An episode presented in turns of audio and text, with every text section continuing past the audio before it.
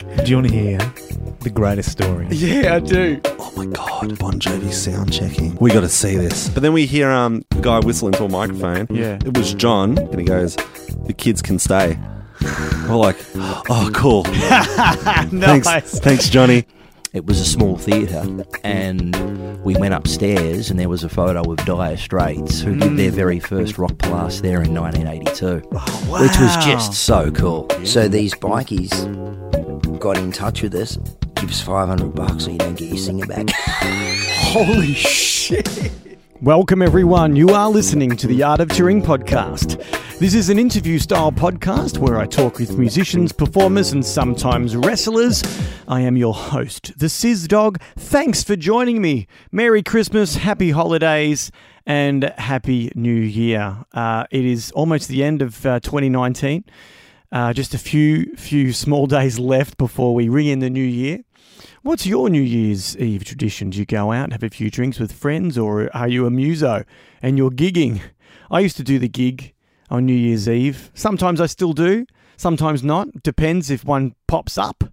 But uh, no plans for me this New Year's Eve. I'm just going to be spending it, I think, um, with the fam bam. Yeah, most definitely.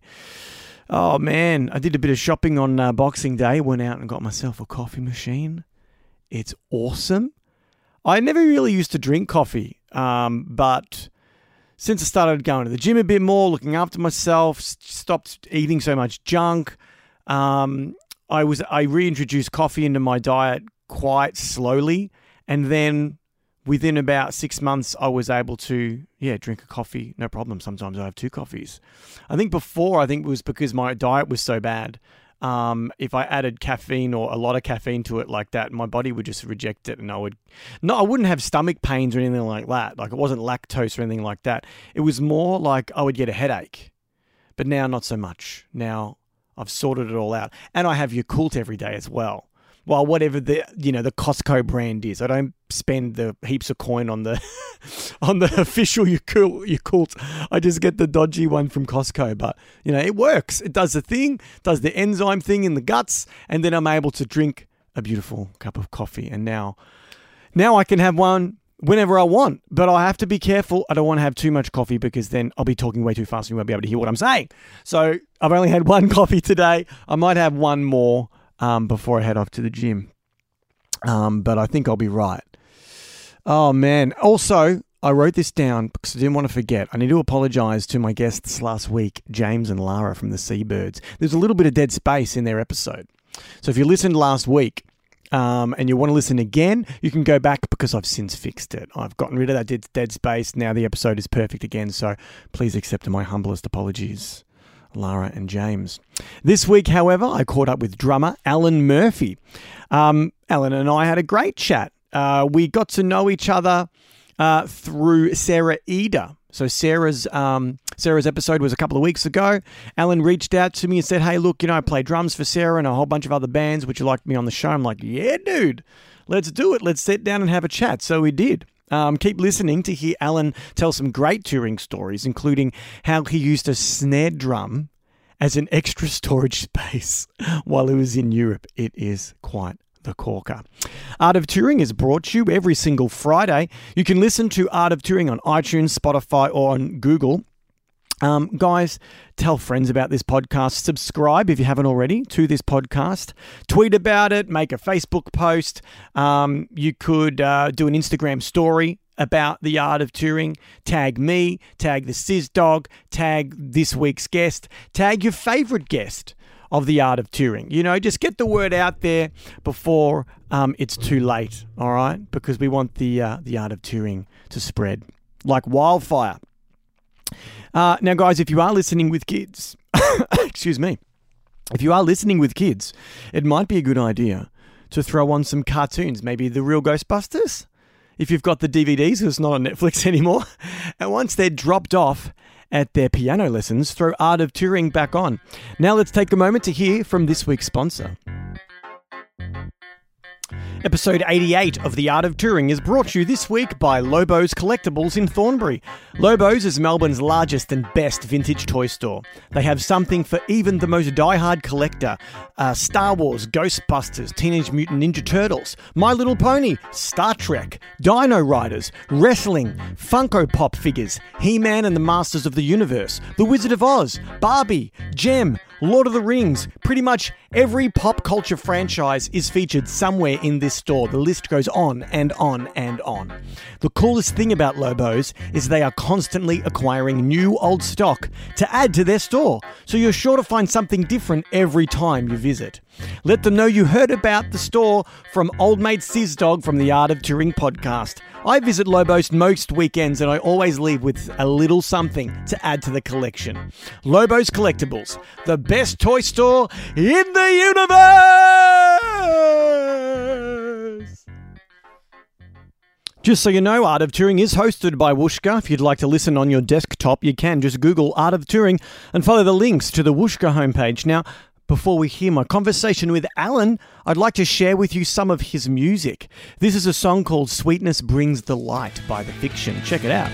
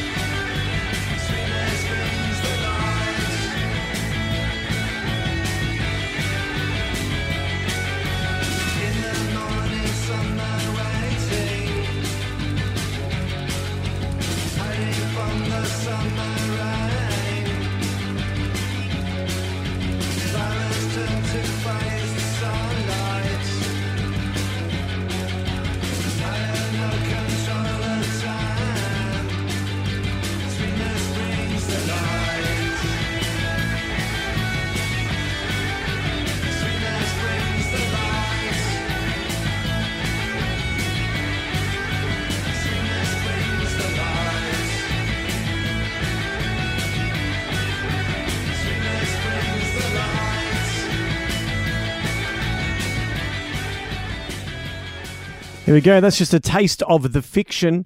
And now let's sit back and breathe it in. That's right, it's Sizz Dog and Alan shooting the shit. Strap in and let's get loose. It's time for the art of touring to begin.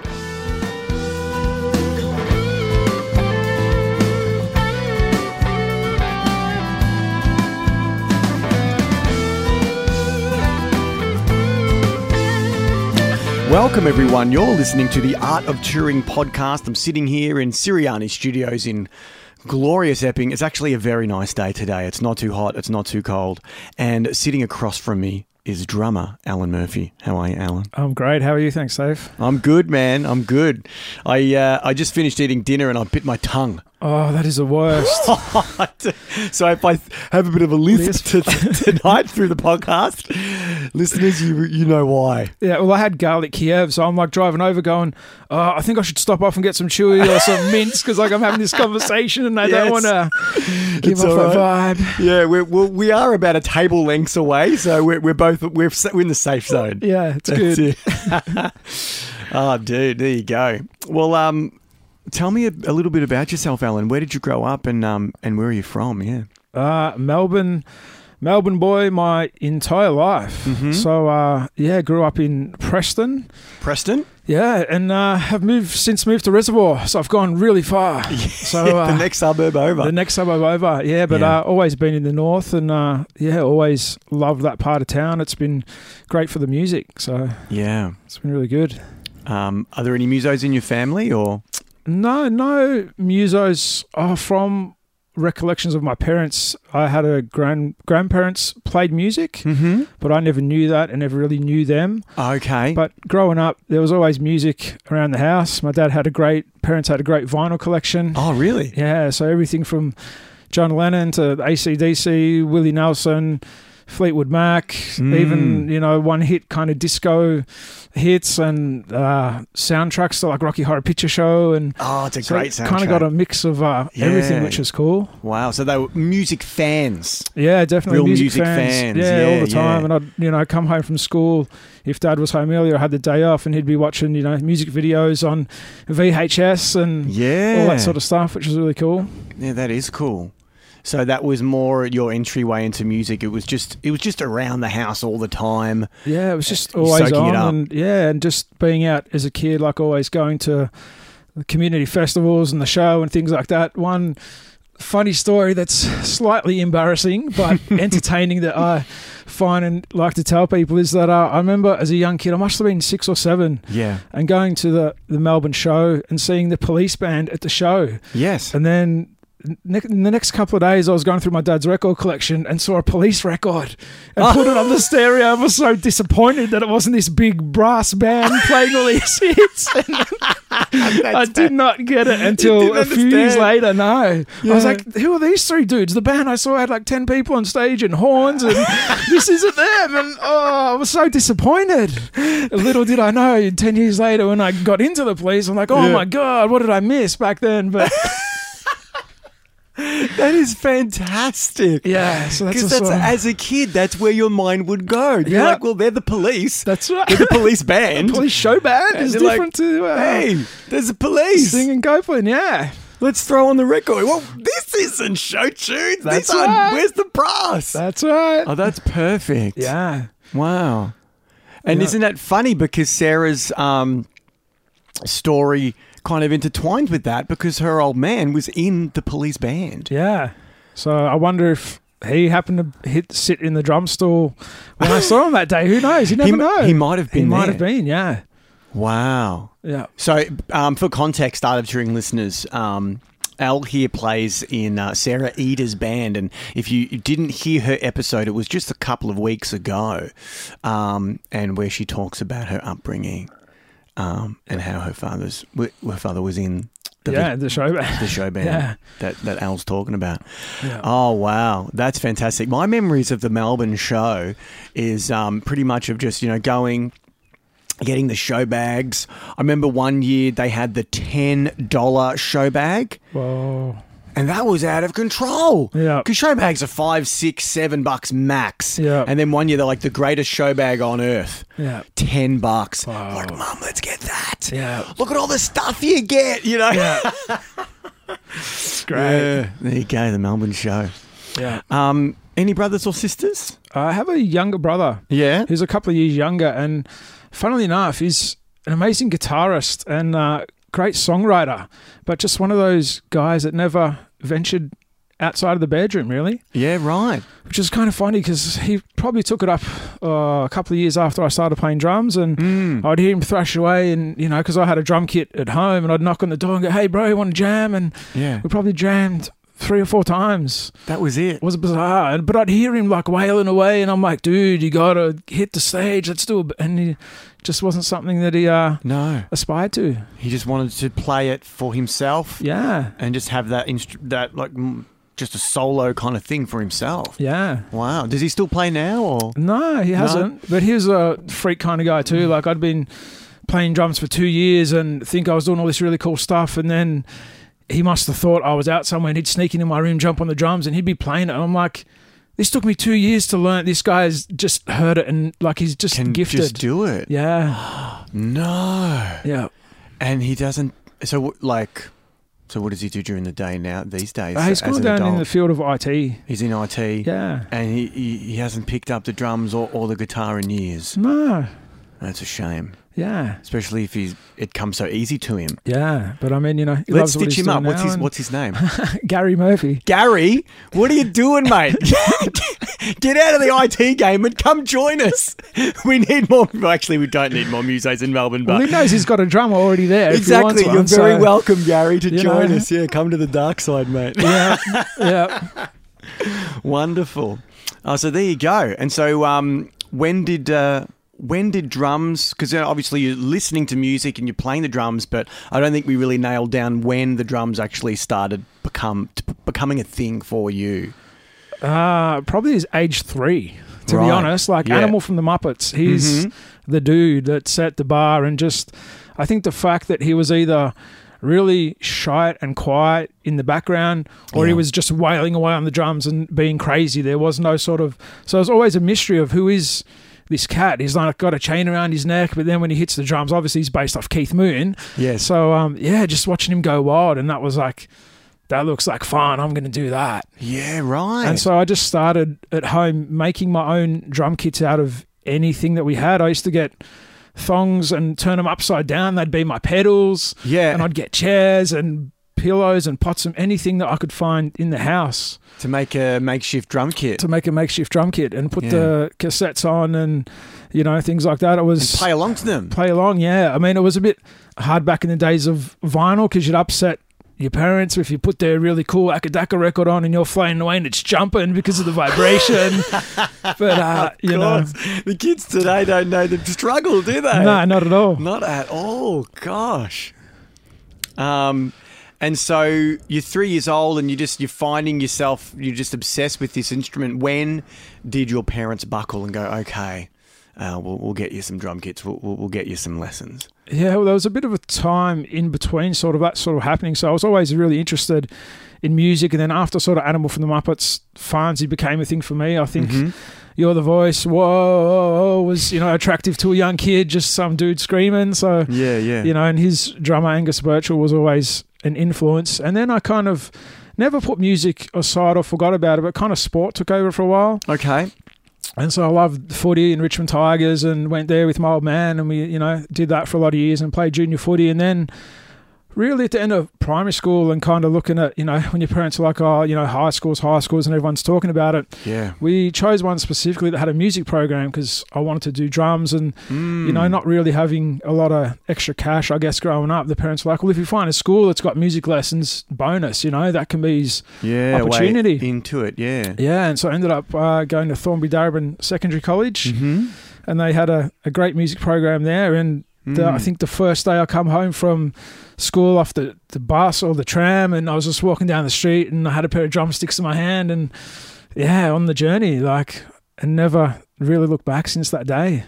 Year seven, getting lessons straight away on the drums. Yeah, straight away. I mean, Yeah. for a while I played because I'm a left-handed traditionally, and Mm. I played left-handed for a while, but in our drum class there was about oh, half a dozen of us, Right. and so all the right-handed guys would play first, and if there was enough time at the end, I'd get my shot. Yeah. And then one day, you know, there was only one guy there for some reason. There was a school excursion or sports or whatever, Mm. and they're like, "Oh, why don't you try playing right-handed?" And so I did, and what I learnt two years playing left-handed, I could do right-handed in a couple of weeks. Right. So I kind of flipped that around, and then I had this great drum teacher, Nick Dean, and he, right off the bat, we were, you know, it was the days of, I guess, year seven, year eight. You know, he went to the parents and go, look, I want to teach Al some music that he loves, like you know, Chili Peppers, Rage Against the Machine. Is it okay that you know there's profanity and swearing, and all that sort of stuff? And that was. Yeah. Really cool. So right off the bat, I was learning, you know, Chili Pepper tunes and Rage Against the Machine, and Nice. you know, all along while playing in the school bands and that sort of thing as well. Oh, wicked, man. Yeah, I, I remember the Chili Peppers' um, Blood Sugar Sex Magik. That was the first record I actually bought with my own money, Yeah, you know, because that was, um, you know, on TV hits, you know, Yeah. Under the Bridge, yeah, Give It Away, all that, you know, Suck My Kiss. And uh, I went, uh, m- mum took, took us down to the, the local music store yeah. in Eltham, and uh, I saw a copy of um, Blood Sugar, and it was the the double pack. It was Blood Sugar Sex Magik. It had been out for maybe a year or so, but I hadn't gotten onto it until then, or maybe I didn't have enough pocket money until this point. And they'd they'd released a, a single called to Squeeze that wasn't on Blood Sugar. Yeah, Coneheads soundtrack. Is that right? Yeah. Okay, so From that what, weird film Coneheads, and interestingly enough, I think it was recorded during Blood Sugar, but Hmm. because John Frusciante and since left the band, if you watch the video clip, there's no guitarist. It's just Flea, Chad, and Anthony because they at like the freak show. yeah at the Freak Show because that was based on the Conehead film because it was all intertwined. Right. that. Okay. That's Yeah. that's really cool. You've been able to fill in that gap in my memory. I'm a nerd. I love all that. All that stuff. Yeah. Yeah. And so it was a it was an accompanying um, EP, I would probably call it, called Plasma Shaft. Yeah. And that's how I got that record as part of um, Blood Sugar Sex Magik, and it came in like a double, like cardboard sleeve Yeah, nice. with the two CDs kind of sitting inside it. That was the, f- the first record that I got. Um, so the Chili Peppers, man. So you're learning the Chilies on the drums with um with Mr. Dean. Yeah, Mr. Dean, and he was great too. Like he played in bands as well, and so that was really cool to have a teacher that, you know, played. You know, was my teacher, and then on the weekends, you know, it would hook up with my parents because obviously I was way underage. That you Mm. know, and I'd speak to the pubs or whatever, and then I could go and watch my teacher up on stage as well. So that was really Mm. cool and inspiring to see at a young That age. is really cool. yeah, I've um I've had the opportunity to do something similar. There goes the the, uh, the DeLorean from Back to the Future. Um, I had a very similar thing um, a few times. I used to do like an acoustic gig, just Plenty Valley down here in um, South Morang, and I'm a music teacher, and so I would um, invite students that I was teaching at the time to come up and like play the guitar. Like I'd, t- I'd bring two guitars, and so come and play guitar with me on this track, you know, at the cafe, um, or you know, if they were a singer, come and sing a couple of songs. And so we'd be there on a Friday afternoon. I'd have my, my lyric book out and be like, oh, what song do you want to do at the gig on Saturday night? You know, Nice. like really cute stuff like that. They'd bring their parents down, or if they were eighteen, they'd just bring their their mates. That you know, they'd order a milkshake or whatever. And um, I think it's a really cool thing when you're able to facilitate that as an educator, Yeah. especially in the music game, because. Um, it, it is one of those practical subjects that if you can kind of get it out of the classroom whenever you can do that, yeah, it's an absolute eye opener for the student. definitely. You know, so that's cool that you're able to do that and experience that as well. Yeah, it was great. Yeah. really big inspiration. Mm. And so, yeah, kind of the Chili Peppers. And then I think Silverchair as well was a big influence because I think being a couple of years older, well, if these kids can do it, so can I, you know, that kind Yeah. of easy thing. And then I guess, you know, so all through high school, just played in the high school bands and was always that guy, you know, in the music room at lunchtime listening. I was kind of in one of a almost the gap years that all those kids in years above me were in bands and all those kids below me were in bands, but there didn't really seem to be anyone In your I could jam group. with. So I was Ah, like man. always that kid in the music room at lunchtime, you know, kind of crossing my fingers that the drummer would be away and they go, Oh, hey, you want to step in? Yeah. And I remember like a couple of times, I must have been year nine or something, and like, you know, the metal guys from year 11 and 12, their drummer had, you know, not there today. And they're like, Oh, you want to fill in? And I'm there trying to play Pantera and shit and trying to act real tough and cool with the metal dudes. yeah, yeah, yeah. So that was kind of cool. Oh wow! So you weren't you you, you because of that you throughout high school you never actually got to join your form an, uh, your own band No, not really. outside of the ensemble program. I mean, No, just kind of occasionally one-off jams and things like that, but no, Yeah. nothing. It wasn't till there was no musos in your year level. no, not That really. they all kind man. of pitted away and stuff. So Yeah, yeah, yeah, and then so I think getting to around year twelve yep.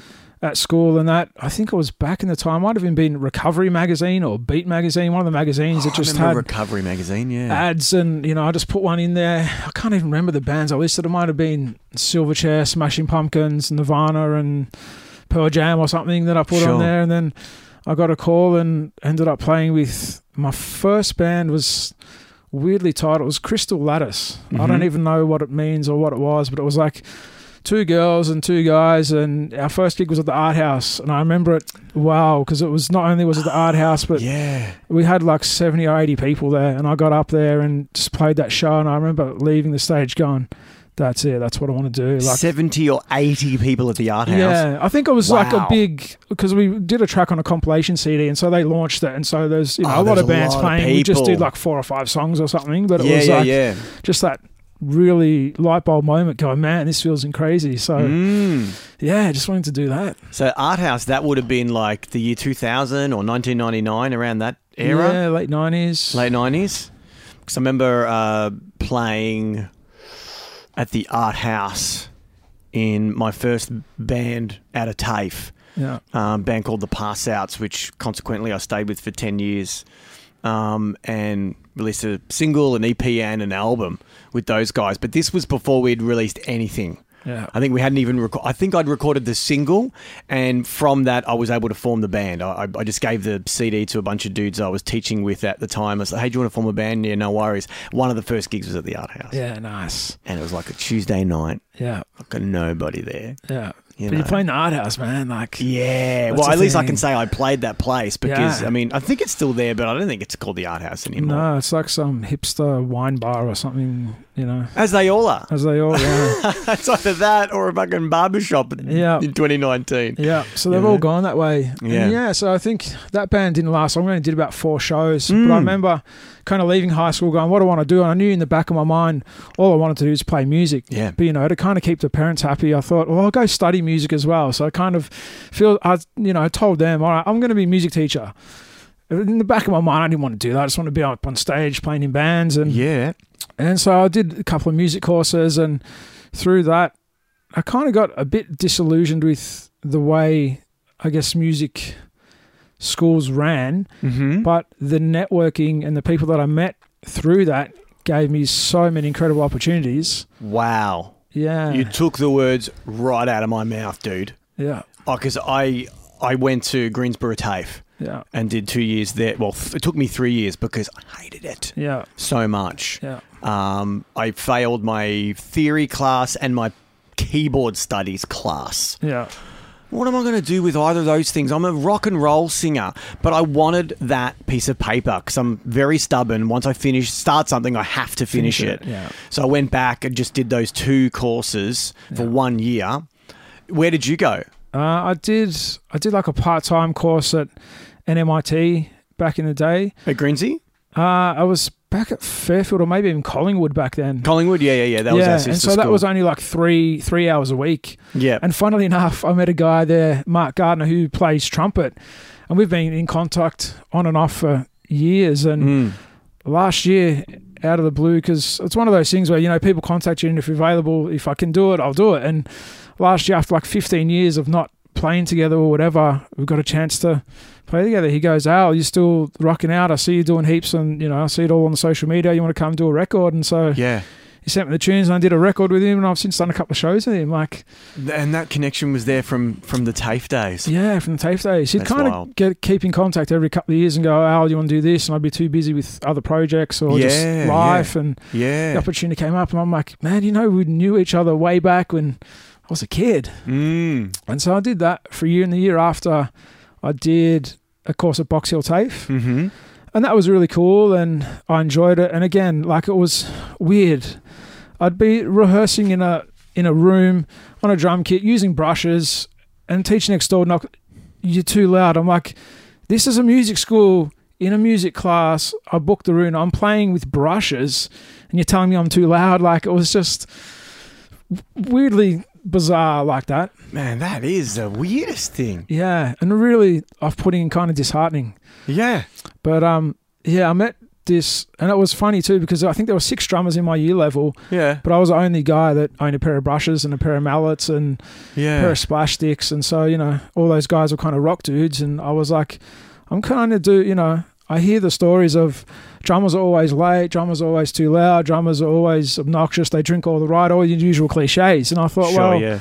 I'm going to do everything that's not that Yeah. and see if that works for me. yeah, yeah. And so, you know, like that year, I ended up in playing like 18 recitals or something like that for everyone just because I was willing to do whatever. I'd be there in my lunch break, you know, playing, eating a sandwich with my left hand and playing drums with my right hand, just lapping it up. And Just into it, dude. yeah. And then there was this guy that enrolled probably halfway through the year.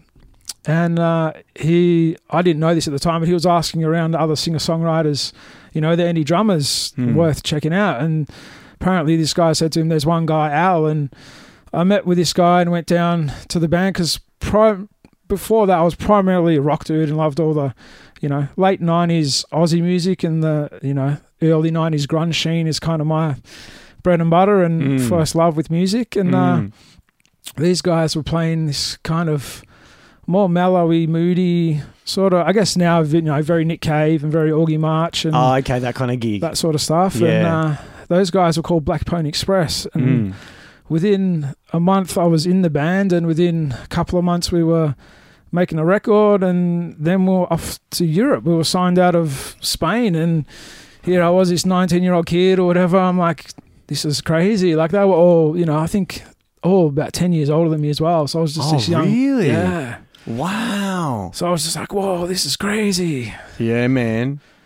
That's not common. No, not at all. So it, there was a, it was a did you say a Spanish record label yeah, Spanish record label called Pick- Bang, Bang Records. picked them up? Yeah, picked them up. Yeah. And they put And they out said, "Come over here and tour." Yeah. Wow. So we did that, and that was pretty, pretty crazy. We ended up doing a couple of tours over there. We did a couple of albums and Mm. a live record, and played Meredith and. Did Oh, all that really? sort You got to play. Meredith? Yeah, I got to play Meredith. Oh and wow! What was that experience like? that was incredible. Yeah. Just uh, firstly, just the treatment too. I guess being a local Melbourne muso, you know, you used to doing all the hard yards yourself and everything. and, yeah. you know, you drive up and you get out your car, and this dude's like, "What are you doing?" I'm like, "Oh, I'm going to load my kit." He's like, "No, you're not. We're going to do that for you." I'm like, "Get out of town." Yeah. They're like, you know, they set up the gear for you. We walk backstage. There's the trailer with our name on it. We go in. There's Yeah. like, you know, buckets of booze and our own trailer. And I'm like, wow. this is nuts. And then just to get up there on that stage and it's larger than life. Those screens either side of the stage are, you know, bigger than a house. yes. And you're playing away and you look over and you see your head on there and it's like, this is insane. just didn't feel real. yeah, that's incredible, dude. Yeah. Wow. Yeah. Oh man, that's wild. Well, I do want to hear more about uh, all of that, but before we do, I want to take a moment to tell our listeners about Anytime Fitness in Epping. I recently joined the Anytime Fitness community, and I love it. They give you a key fob. Uh, which gives you access, 24 hour access, not only to your home gym, but every Anytime Fitness location around the world. Which means if you're planning a holiday and you don't want to ease up on your training while you're overseas or interstate, you can still find a gym wherever you are around the globe. It's perfect for the touring muso or for the wrestler as well, the touring wrestler. If you're on the road and you need to get a pump in before your next match or your next gig, you can always find an Anytime Fitness somewhere and get your training in. I love the whole concept of the 24 hour gym. And I think the best part for me, because I don't like training with headphones, uh, is they have an app called Crowd DJ, which you can download to your smartphone and you can control the music in the gym. So if you're in the mood to play some of your favorite tracks and you've forgotten your headphones at home, or if you are like me and you don't train with headphones on, uh, you can still listen to your own playlist of music while getting your gym session done. Uh, you also have the Anytime Fitness app, which you have access to when you sign up, uh, uh, which has heaps of programs and workouts uh, to help you on your fitness journey. Not to mention the very friendly staff who are always happy to help. So head on down to Anytime Fitness in Epping and sign up today.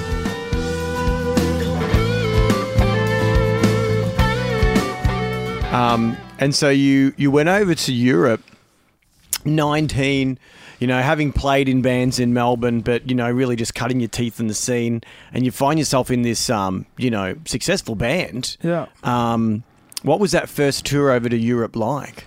Like, uh, Pretty nuts. We did yeah. about 12 shows in 13 days. yeah, that's a whirlwind tour. So, yeah, that was pretty insane. I mean, the band itself was a whole new kettle of fish too, because I'd come from the rock scene, and they were all, you know, the bands I listened to. Those guys were kind of a bit snobbishly, you know, turned their noses up at as well. So I had Yeah. to, you know, they kind of gave me a stack of records as well, and so well, this is the kind of, you know, your Nick Cave and your Sparklehorse and your Leonard Cohen's and yeah, all that sort of stuff. So I had to kind of change the way I played and that as well, which was really good at the end of the day. I Yeah, really, yeah. you know, broadened my spectrum and Mm. Jim White from Dirty Three, those guys were a big influence yeah, as well. But yeah, it was just really nuts. Like, and we'd go from playing venues the size of like the Tote and selling that out, and there were people on the rafters, and you'd play a show, and people would like literally buy your album on vinyl and on CD, and every color T-shirt you'd had, and they'd want photos and autographs, and they'd be queued around the block Yeah, and we'd be staying at four star hotel. And then the next gig would be in front of three people, and we'd be staying on the you know the dude that booked the show's couch. So it was like just crazy extremes. extremes. yeah, So that Spanish record label, they were able to get your music out there in those countries. So there was uh, some districts that really knew you and like, oh, this band they're playing in town, let's go and check them out. yeah, And other places there wasn't as good distribution, so no one knew who you were. Yeah, that's right. But yeah, it was pretty cool. Like we had one. I remember one guy. He like rode ten hours on his push bike to come see us, Wow. and the way he treated us was like, man, I feel like how I would feel if I got to meet you know Eddie Vedder or someone like that. It was yeah, just like the man. amount of fandom. I'm like, this is bizarre, and That you know, so weird. I you know made sure that I gave you know my time and the photos and the autographs and just you know because realistically, without the people, you know, you're kind of nothing. They're the ones that will come and put you know buy your records and 100%. come to your shows. So Yeah. yeah, that was crazy. So we did a couple of records, and we did our second tour was a bit more extensive. We were over there for six weeks, Mm-hmm. and we added we did Spain, France, Czech Republic, Germany, as well. Yeah. So that was really cool. And then that kind of band, there were two main songwriters, and they kind of had a bit of a falling out. Yeah. And so from that, I joined the singer side project, which was called Monty Sparrow, Mm-hmm. and we did a record. And then from that, there's a very incestuous scene. There was another guy, Andrew McCubbin, who was playing around town. I ended up playing with him for a year or so, and then uh, a lady called Sarah who went under the name Jimmy Tate. I did an album with her. That was kind of the same scene Right. as well. So I just kind of and a guy called Malcolm Hill approached me. He was friends of these guys. I could kind of just get these random calls going. I'm doing a record. I love your work. Can you do it? And Yeah, yeah, yeah. yeah, and another fun thing that was really cool is we'd often play these shows where the openers would just be like acoustic duos, and I'd be up there sound checking, and I'd be like, "You want me to sit behind the kit?" And they're like, "Yeah, why not?" So I'd just like get up there blindly, never met these dudes before, Yeah. trying to you know jam along to their tunes, which was Wow, fun. Wow, that's cool, man. Yeah. Far out. Um, and so, in and amongst all of these bands and tours, um, maybe moving back to that, that first band, what did you call it again? What was it Uh, called? Black Pony Express. Black Pony Express. Yeah. So, when you're touring with the Black Pony Express in um, in Europe, is there any stories that kind of jump out at you that like kind of woke you up to what touring life was was all about as a 19, 20 year old dude? Like, oh, okay, I thought it was going to be this, but it ends up it's actually it's more like this. Uh, I think just the real extremities of it Yeah. and just the from you know one day playing a place to a couple hundred people that sold out and the next day playing to you know Like no one the bar staff just really not taking it for granted Yeah. How did how did you guys get around um, the countries? Were you in a tour bus, or you had to like hire a van and go around in that? yeah we that we there? hired a van and it was Yeah. back in the days where GPS was just coming in so There's no GPS. no so we went you know we had the Melways and Yeah. I remember one show or the Euro Euroways. Yeah, the Euroways. there was there was one show that we that we did, and we were just like we got lost, and we ended up being like two hours late, and we literally had to jump straight out of the band through the venue onto the stage and play. Oh my gosh. And because of the way you know you travel, like we all just had like one, but like I had one suit that I wore pretty much the whole tour, and yeah. my snare drum after every show, I'd take the top skin off, put the kick pedal in there, put my socks and undies in there, fit as much shit as we could to try and be as Into the snare drum. yeah, into the snare drum. It was kind of like my other suitcase that I would take around with me. And so, I have never heard that. Yeah. That is brilliant. Yeah, just you to would save take the space. skin off the snare yeah, drum. after every put gig. the kick pedal. yeah, put the kick pedal in there. You weren't worried about the bottom of, the bottom skin getting all thrashed up from the kick pedal? No, not at all. Not Whatever. Yeah, whatever. And, And then just whatever the else, the undies, the socks, whatever, you know, a record, some merch, whatever could fit would go in there just to save space because, you know, you're traveling around and everything oh costs. Oh, And we were lucky enough sometimes on, on certain airlines, I could take the snare and that would be my, you know, carry on luggage, which Yeah. is cool. Yeah. And then other times you go on and for some reason I'd forgotten to put my drumsticks in my suitcase and they'd Sure. be like, you cannot take this on plane, this weapon. I'm like, no, man, I'm a drummer, it's a musician, these are my tools. And they're like, uh, you know, they'd have to call the boss over because like, this is a weapon. Yeah. These are weapons. I'm like, no, I'm a musician. So it took a bit of back and fro. But, you know, better that than, that know, was when like you forgot to just throw them in the suitcase. throw 'em in the suitcase, yeah. oh, cry. But yeah. better that, like I remember our guitarist, one of our guitarists at one point, you know, he had a guitar pedal and they were a bit more sus of that, you know, it's Uh, kind the of pedal. the pedals, kind of a little bit bum like, and yeah, so yeah, you know, yeah. just those things you don't think of, you know, No. first time young going over there doing that stuff. Yeah. Well, you probably don't really want to check something like, especially if you don't have a nice road case for your pedal board. Yeah, You, you'd be worried it gets it would get thrashed up, you know. yeah. Oh, so yeah, that crazy. was pretty crazy. And then through Black Pony Express, because we were lucky in the sense that where we rehearsed, we used to. The way it works is we're a six-piece band. Yeah, And then the core of us, two or three of us, the two main songwriters and myself, we try and rehearse twice a week. So I'd rehearse like a Thursday night and then a Friday during the day. Mm. And then where we rehearsed Bakehouse Studios, the owner, In the Um, city. yeah, in uh, in Richmond. Yeah, yeah, on Punt yeah, Road. yeah, yeah, Punt Road. So the owner of that, Quincy, he was a muso and he played in a band called Blue Ruin. Mm-hmm. and he was putting a solo project together and I was around and he asked me to play drums so I played drums with him and that's where I met bass player Adam Lerner Mm-hmm. and with Adam and I have a special friendship I guess bromance a lot of people call it we've been playing in bands off and on together for 15 16 years now Far out.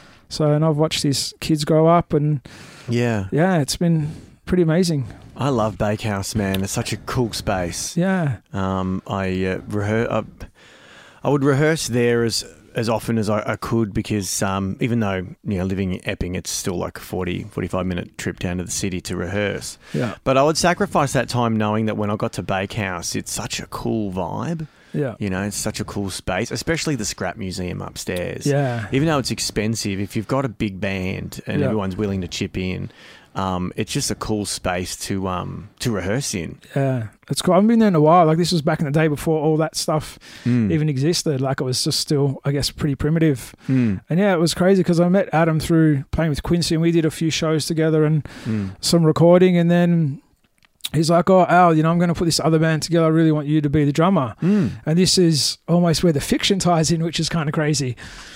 And he was like, you know, oh, I want you to be the drummer, blah, blah, blah. And I'm like, well, I'm going overseas with this other band. Give me a call when I get back. And he said, Yeah. he'll give me a call in a month. I didn't hear nothing for six or seven months. I just assumed, It was done. you know, like we all do with music, there's people that come and go, say things. And yeah.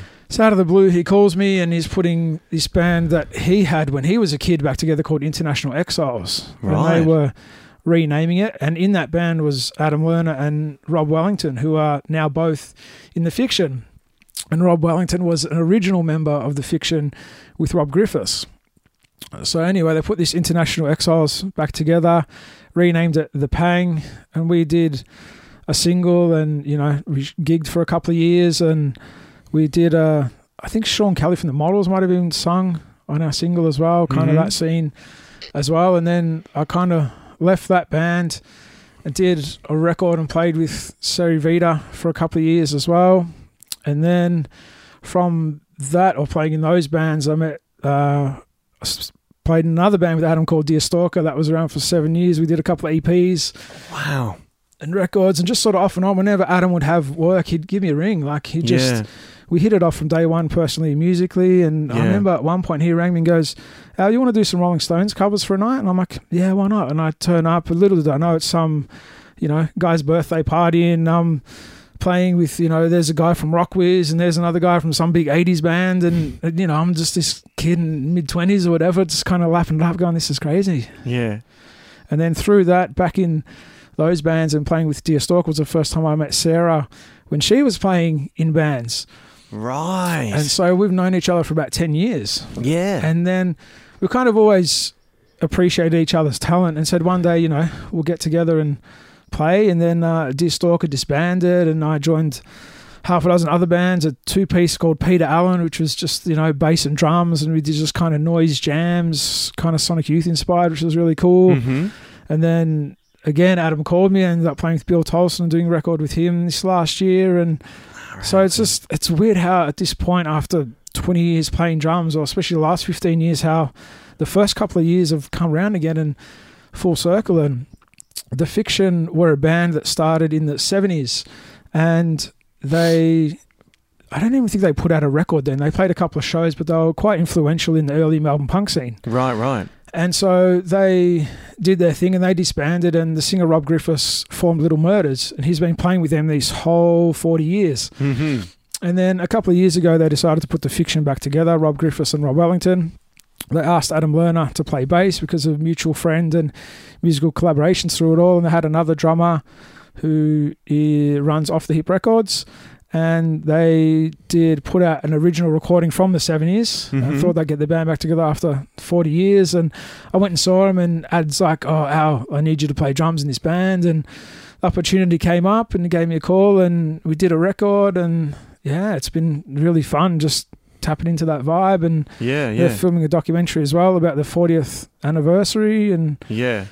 yeah, It's kind of strange though because they weren't really a band for forty years. Yeah, So it's a it's a 40th anniversary if they were still a band, if they were banned the whole time. yeah. It's like getting the band back together, but just I guess the journeys of yeah, yeah. you know bands. I guess that reunion thing's quite big. You know, I guess everyone you know does the bands when they're kids or whatever, and then they go and do kids in life, and then go, oh, you know, let's put the band back together. And Sure, yeah. yeah, So hearing all of the um, the interconnecting stories that you were just telling us here, um, how you were in this band and then this dude. I hope it makes sense. Oh, look, I mean, it's- fries it's my a- brain sometimes. it's a massive it web, really, Yeah. isn't it? You Yeah. know, but that's the kind of story of uh, of the art of touring sometimes because.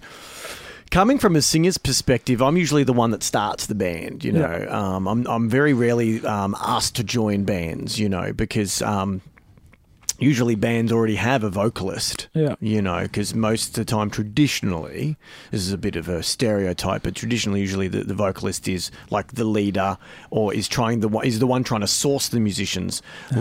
Very rarely, this bands are like looking for a singer, you know. Whereas drummers, guitarists, bass players, they're always like, "Oh man, we need a bass player. Oh, we need a gu- we need a guitarist. We need a drummer." You know, Yeah. it's never like. We need a singer. Yeah, no, you don't. I'm the singer. yeah. you know what I mean? I know. You know. Yeah.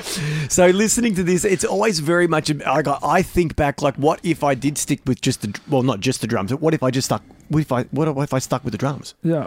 Would my story be completely different? Would I, instead of only playing in a handful of bands for the last twenty years, would I have a very similar story to you, where I'm just playing in a multitude of bands? Yeah. You know, very very interesting. Yeah. And I'm I'm always very um a little bit jealous too because it's like you've got this huge experience base Yeah. of all these different musicians and bands and um you know places that you've played. Um and playing an instrument like that, you are attractive to other musos because they're like, oh well, we need we need someone to fill this job in the band. Yeah. Well, call up Al. He's great. Yeah. You I've know? been very, very lucky It's with very that. cool, man. and very lucky that I've got a lot. You know, the majority of my work has just been from you know recommendations and Mm. generally, you know, if ever there's a downtime, you know, I've kind of always got three or four guys, probably four or five a year that will knock on my door and go, "Hey Al, are you ready yet? Can we play?" Like, Mm. I've just been very lucky. They obviously see enough in my talent and what I can offer and what I've Yeah. got to give that you know Mm. I'm kind of sought after, which is really cool. And that is a cool thing, man. Um, and so even I know we did kind of speak about all the bands, and we kind of got to where you are now with the fiction and with Sarah. Um, but if we can backtrack just a little bit more before we, we talk on that, um, uh, when you said that the the Black Pony Express Yep.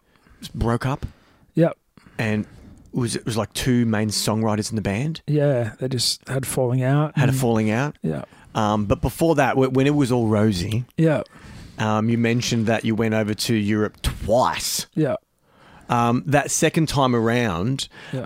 other than the fact that, because you mentioned how like you would be playing extremes, like you know, two or three people in the pub, and then the next town, you know, hundreds of people. Yeah. Um, other than that, were there any stories from the road that kind of step out in your mind that like you think we could get a chuckle out of? Um. Because I really like that one. How you you you was you, you stored everything in your in your snare drum case, snare drum case. Yeah. or the actual snare drum rather. Yeah. yeah, yeah. There's like, there's kind of a few stories like some probably I don't know I guess because I was young I was just you know I was that guy and I didn't go out of my way to learn the language and I was young and, oh right. and immature and I was you know the gu- other guys would be older and they'd be like oh Al I'll give you 10 euro if you you know go streak around the the, the foyer of this hotel oh I- really? I just did dumb shit like that. just playing up to the stereotypical drummer, being the goofball, you know. Yeah, yeah, yeah. So they took advantage of you a little bit. Yeah, a little bit. And I was happy to do it just because I was young and yeah, didn't yeah. know any better and thought, who knows if I'm going to get to do this again. And, Yeah, you know, I'm like, why? Why not? 10 euros, oh, sure. These people don't know, you know, who you are. who I am, where I'm from, what I'm doing. And then there was other extremes too. Like we'd play a show one night, and if we were there the next town, we'd go up to a restaurant, and someone who knew us, and they'd let us in and guide us to a table and give us free food and drinks. And it was kind of really crazy, really crazy to be, you know, Hmm. I don't know, just appreciated. And the whole culture over there was quite different too. Like you'd go and sound check in the afternoon, and then you know, like at six o'clock, doors would close, and everyone would go upstairs, and there'd be a feast. And it wouldn't just be the band; it would be the band, it would be the door person, the sound person, the security. Everyone in the whole venue would go upstairs, have a feast, socialize, get to know each other, Huh. and then it'd be like, yeah, cool. Now it's time to go to work, and we'd all go and do whatever we had to do, whatever our role was. Like it was pretty amazing. oh my god, yeah, that's incredible. yeah, Now that that's something I've never heard either. yeah. What country was that in? I'm pretty sure it was France. And you'd be Parts of playing at the France. bar, and and yeah, you would you would all just down tools. It's dinner time. Yeah, it's dinner time. There'd be people that prefer, you know, prepared a feast for everyone, and we'd go upstairs and all have a, f- you know, a big feed, and Oh my god. yeah, it was pretty amazing. And then uh, the different culture too is that a lot of venues didn't have a lot of licensing. Yeah. So here, venues have gigs five nights, if not seven nights a week. Yeah. Over there, they might have six gigs a month. And oh, so, so it's more of an event. Yeah, and so every gig there was, you know, hundreds of people and a real, you know, the whole town would come out and it would be incredible because they didn't have it as often as well. That's a really good idea. Yeah. Wh- wh- Who's in charge of that? Can we get that happening? Can you imagine how better Melbourne music scene would be Yeah. if we weren't spoilt? Yeah. If we could only go see music maybe once every couple of weeks at certain venues, Yeah. they would be packed. Yeah. Yeah, we wouldn't have this nonsense of playing to five people on a Tuesday night. Yeah, that's it. Oh gosh, that is really cool, man. Yeah. Well, um, well, let's bring it home a little bit now as well, and we'll talk um, on your, your current stuff. So, yeah, you did say Yeah. you're working with Sarah, um, and you're working with the fiction. You brought over a couple of treats for me here, mate. Yeah, so that fiction record it was actually quite cool. We recorded it with in uh, Rob Wellington's studio, and it's uh, you know the title of the record is Ramona, which is obviously a nod to the Ramones. Mm-hmm. And I think our longest song on there might be two and a half, if not three minutes. Yeah. So they're quick, punchy little things. But Yeah. um, yeah, it's so much fun to play, and just with the older, you know, older bunch of guys too. We all just get together, have a laugh, have a couple of beers, and rock it out. It's really cool. Yeah, that's cool artwork, man. And this this photo on the back, we've got the the egg carton in the, in the background. Is that the original members, but when they were a lot younger? Yeah, so that's Rob and Rob from the seventies when they were teenagers. Oh, that's cool. Yeah, Yeah, so when you, you flip it over, you, you've you've got this image of these guys with such heritage yeah, and history together. That's wild. And so now what we're looking at, Art of Touring Lesson, is, is um, another uh, CD, uh, 27 Winters. Yeah. So Twenty Seven Winters, funnily enough, a studio called Crosstown Soundstage in Preston opened up ten years ago, I think it was. Right. and I was lucky enough to be the first drummer that they recorded, and I've since then I've been their most recorded drummer. I've done twelve sessions there Oh, over wow. the years with different recordings and As a session drummer. Oh, just in bands that I've been in. For Oh, just so part. happened to be. Yeah, just so happened yeah. to be. And there's two brothers that run it, Josh and Finn, and they're lovely guys, and they've just built a really great community. And I remember one day after, uh, you know, losing a couple of bands, I was just on the hunt for a band, and I saw that poster up in the studio, drummer wanted. Mm-hmm. I go, hey Finn, do you know who that band is? And he's like, yeah, that's my band, man. ah. I'm like, all right, cool. So you know, we just got together and jammed, and again, it was kind of moving away from that kind of rock stuff back into the sort of moody, bluesy sort of stuff. And yeah, we cut a, a record there, and Mm. that's the the fruits of the labor. That's it right there. Yeah, And then uh, the final one you brought in for me um, this evening is a, a CD called Bill Tolson and the Learners, Blessed and Cursed. And we've got like, it's kind of like a Telecaster, well, it is a Telecaster body of a guitar. But then on the body of the instrument, we've got some like traditional lion, um, kind of like medieval banner flag uh, uh, imagery. yeah. So that's a, a custom guitar that Bill made himself, or you know, did the artwork Mm-hmm. for. And that's another band where Adam, you know, gave me the call. It was one of those things where Ad's like, oh, you know, come down. We're going to do a show. And, you know, oh, I'll see you Friday. And then he rings me Friday afternoon going, uh, Al, we haven't got a drummer tonight. You want to bring some drums and have a bash? and I did that again. And Story you of know, your life, mate. Story of my life. And then uh, yeah, we in that band for a couple of years, and yeah, we cut that record, which you know sounds pretty amazing, and I'm pretty proud of. And since then, we've kind of only recently kind of just parted a little bit, but the learners have done some recording without Bill, kind of just as a separate Yeah. separate band as well. So that's on the cards to come out next year, and then also with Sarah Eder, we've cut an EP as well, which is you know sitting there waiting to uh, come out next year, hopefully. And Mm. yeah, again, you know, Adam, Adam Lerner and I from the fiction and Bill and that we've had a great relationship, and then you know recently with Sarah Mike, the bass player there. I think it's just that that rhythm section, that that brotherhood of sticking together, and I think it does take uh, you know a certain personality in a way. I found bass players are you know very relaxed and chilled individuals, and then yeah. you know, being a rhythm section, it's funny because I think you have to kind of, you're kind of at the mercy of the, you know, the singer songwriters or the front person in a lot of ways. And Yeah. a lot of times you might have to, you know, compromise here or compromise there. And so playing the different, st- I guess that's why we're in so many different bands is to Yeah. flex those different muscles. I mean, what's great playing with Sarah and Mike is that, you know, I've got 100% total freedom. I've never been told to, you know, play quieter or don't do those fills. It's just we love what you do, go for it. And Yeah. every show I do to the point of exhaustion, I love it. That's cool, man. Yeah. Of the projects that you're currently in, um, is there one of them? Because I, I traditionally played a s uh, one snippet of a band um, at the beginning of the pod to kind of let the listeners know, you know, how this person sounds, you know, um, when they're doing their thing. Yeah. Um, so from these records, which one do you think would would suit the best, and, and what song would it be? A fiction song or a Bill Tolson song? Or 27 Winters track. Which one are you going to choose, mate? Uh, I think I'd have to go with the fiction. There's a Yeah. track called uh, Sweetness. Sweetness? Sweetness Brings the Light. And that was actually put out as a seven inch as well Oh, cool. recently. And um, yeah, it's a it's a great song because I went into the project. You know, the guys are kind of punk rockers, and you know, initially I thought punk, all right, cool, loud and fast. And I got in there and like, oh, you're playing too fast and you're playing too loud for us old guys. We can't keep up. I'm like, all right, cool. So you know, I went back, dug out the Ramones records, had a listen, got into the groove. And then I also thought, you know, a lot of the punk bands from that era and what we're, you know, tipping our hats to, Yeah. a lot of the drumming is amazing and is great and is energetic, but I find a lot of it is kind of similar in a lot of ways. Yeah, right. And so one thing I really wanted to do with the fiction record is to kind of change it up a bit, and that Yeah. really comes through on sweetness. You know, my main pattern there is doing you know sixteenths on the rim of the rack tom to the snare, so it's kind of a real, uh, you know, it's a fast pumping number, and Awesome. yeah, I love it. Well, we heard. Well, we will have heard a little bit of uh, of that track prior to this um this interview. Great.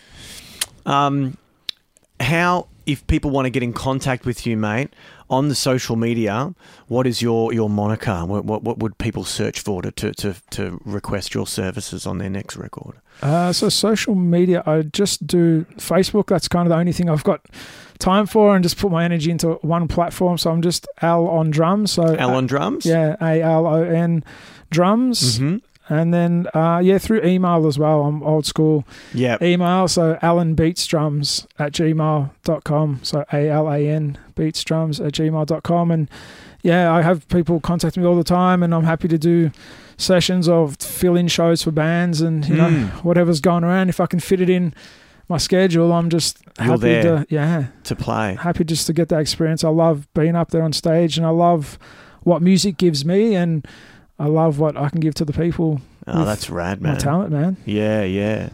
Um, another question that I, I often throw into the mix on the art of touring, um, and this is one that I'd like to ask you specifically because you do play in so many bands.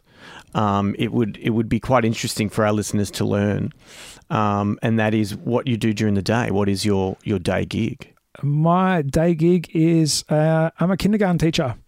Are you really? Yeah, kindergarten, and next year I'll be venturing into primary school as well.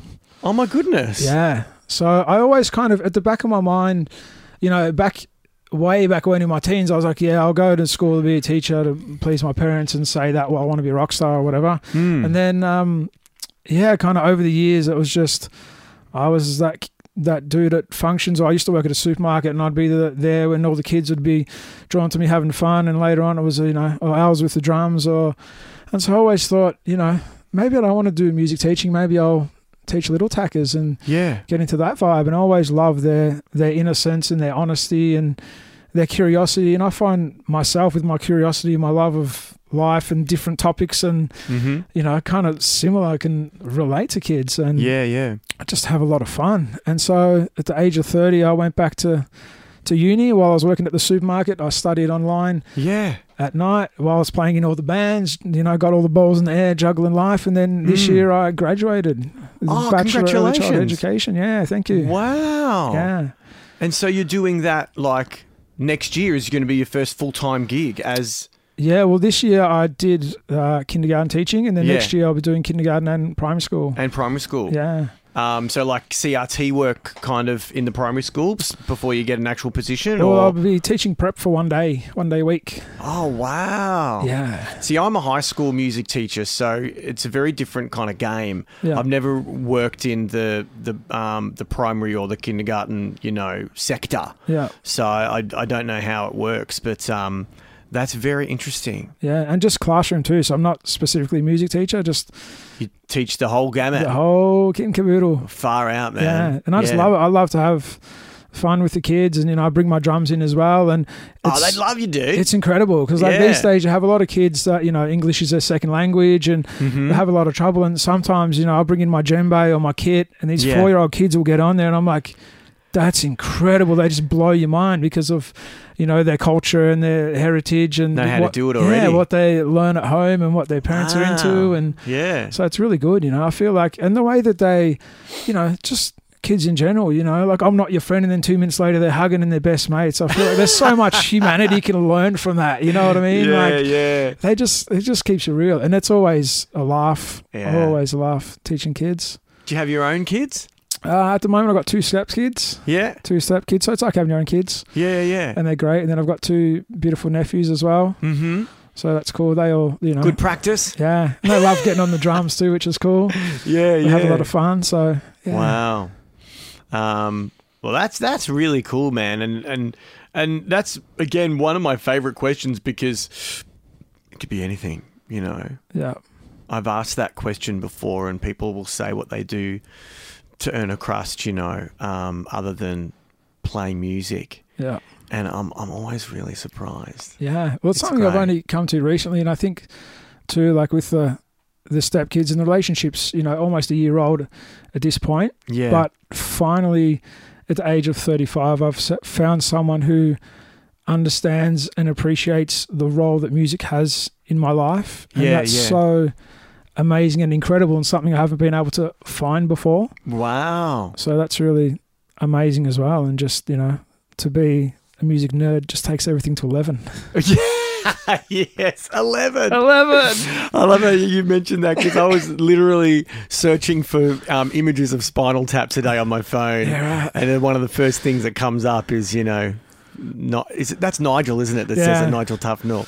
Yeah. These go to eleven, you know, Yeah. um, because uh, the podcast that you're listening to at the moment, Art of Touring listeners, is turning hundred. Um, 100 episodes next year in March That's awesome. and we're putting on a, a 100th episode live uh, event at the Spotted Mallard, Awesome, dude. um, which I will plug again at the end of the pod. But I, I thought Yeah. I'd bring it up because you, you mentioned 11. and um, We're some- not worthy. We're not worthy. yes. Uh, well, I mean, 100 episodes is a it's, it's a big milestone. You know, Definitely, you know, interviewing Yeah. 100 people. Well, it will be 100 people. You're number 88. Yeah. Um, but it, it is. I've only got 12 to go after after your fine self. Um, and so putting that all together, it's something like like I was saying before. I've only really played in a handful of bands Yeah. you know. Um, but it- I have always had a lot of um, aspirations to play specific songs. Um, and when this was this came up, I was like, you know, I could do something special. Yep, let's put on a hundredth episode. I could just get like some of the old bands I used to play with back together again. But I've done that a few times before. I'm like, now let's do Yeah. something different. So having done this pod and meeting all of these musicians, I was able to, you know, my my, my network of musos has grown, and I thought, you know, I'm going to put together a band Oh, dude. and I'm going to do only songs from fake bands in movies. Can I play cowbell or triangle? yeah, mate, you better be there, mate. I want to see some percussion. Just Yeah. a, a rogue cowbell coming in on one of the tracks. Yes. and so one of the songs is uh, it, I've chosen is Big Bottom from from Spinal Tap. So Yeah. I was I was lo- looking for uh, some images so I can start because the promo is going to start pretty much after all the Christmas and New Year's mayhem. Yeah. Because I don't want to promo it now because it'll just get lost in the ether. Yeah. But once all that stuff and people, you know, back from holidays, will actually be able to pay attention to something that's going online. I'm talking about it on the pod, but I haven't really put it out there in the into the socials yet. Yep. Um, but yeah, Nigel, Tufnel. What what are the other names of the, the, the made up names of that band? Spinal Uh, Tap. You I don't Nigel. know. I just know that you know drummers died in gardening accidents and uh, all sorts of crazy things us drummers get up to. You know, yeah, yeah, yeah. And they uh, they explode. explode. Yeah, spontaneous combustion. Got to be careful with that. Sometimes the bandmates will look over me and they go, "Oh, you're right." I'm going, "Yeah." Yeah, They're just I'm a bit worried. here. Yeah, yeah. I'm still here. I haven't exploded. No. Sometimes I do have fallen off the chair in you know moments of passion and excitement. Sometimes. That's about it, though. yeah. Oh gosh. So um so there you go, man. Yeah. Um 100 episodes of the show coming up real soon and um you know, I'm hoping that past uh, guests will, will will be able to come and have a drink with me at the bar. Um, on that evening in February, um, and of course, I hope you'll find yourself able to make it as well. Yeah, that'd be great. Congrats, man. That's a great achievement. Thanks, man. Yeah, it's a cool, cool. thing. It's a very cool thing. Um, well, we'll wind it up there, man. It's been really great getting to know you. Yeah, you too. Um, and we will have heard a little bit of the fiction prior to this pod. Um, and uh, I mean, before we do finish, one more question's popped into my head. Other than the Sarah Eder band releasing their um, record next year, are there any future releases that you want to kind of talk about before we finish up? Uh, yeah, so that EP will come out sometime next year, and I think we're going to start working on an album too, which is exciting. Uh, the Fiction are looking at recording their second record Mm-hmm. as well. Uh, I've done some tracks for the Learners. We've put away four tracks at the moment. We're going to work on a, another batch of songs, whether that's going to be a couple of EPs or an album, I'm not quite sure. Yep. Um, I recorded 15 tracks with Mark Gardner as well. Again, I'm not really sure where they're they're going to come out, you know, in some way, shape, or form. And Yeah. yeah, so that's sort of it at the moment. And then just uh, yeah, whatever sort of comes my way, if I'm available, I'm there. If you want the mallets or the brushes or the full-on animal behind the kit, whatever you want, I'm there. So, Reach out to Al on drums. He will be there Yeah. with his um, snare drum full of gear. that's it. oh, thanks for joining us on the Art of Touring tonight, Al. It's been great to getting to know you, and we will see you behind a kit very, very soon. no worries. Thanks very much. See you, brother. Ciao.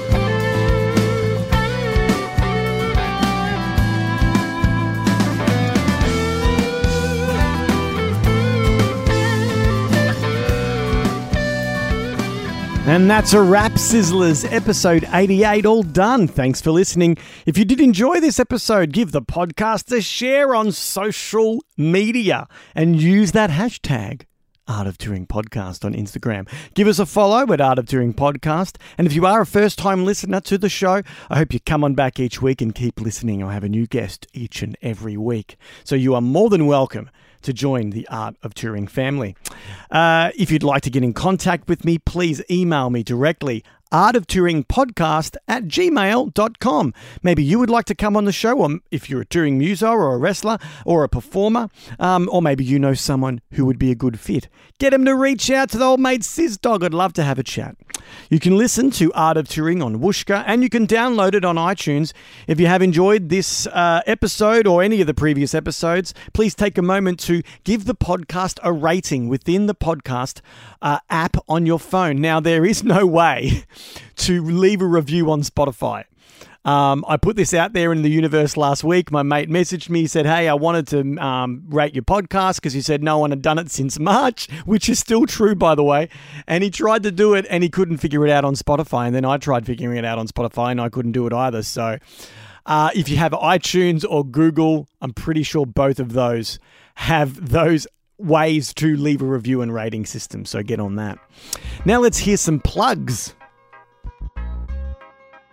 On Saturday, the 15th of February in 2020, uh, at the Spotted Mallard in Brunswick, the Art of Touring podcast is celebrating its 100th episode. Oh my God, dudes, dudettes, I can't believe it. 100 episodes. This is episode 88 right now, you're listening to. In 12 more episodes, I will have reached 100 episodes of The Art of Touring. It's a big milestone, so we're going to celebrate.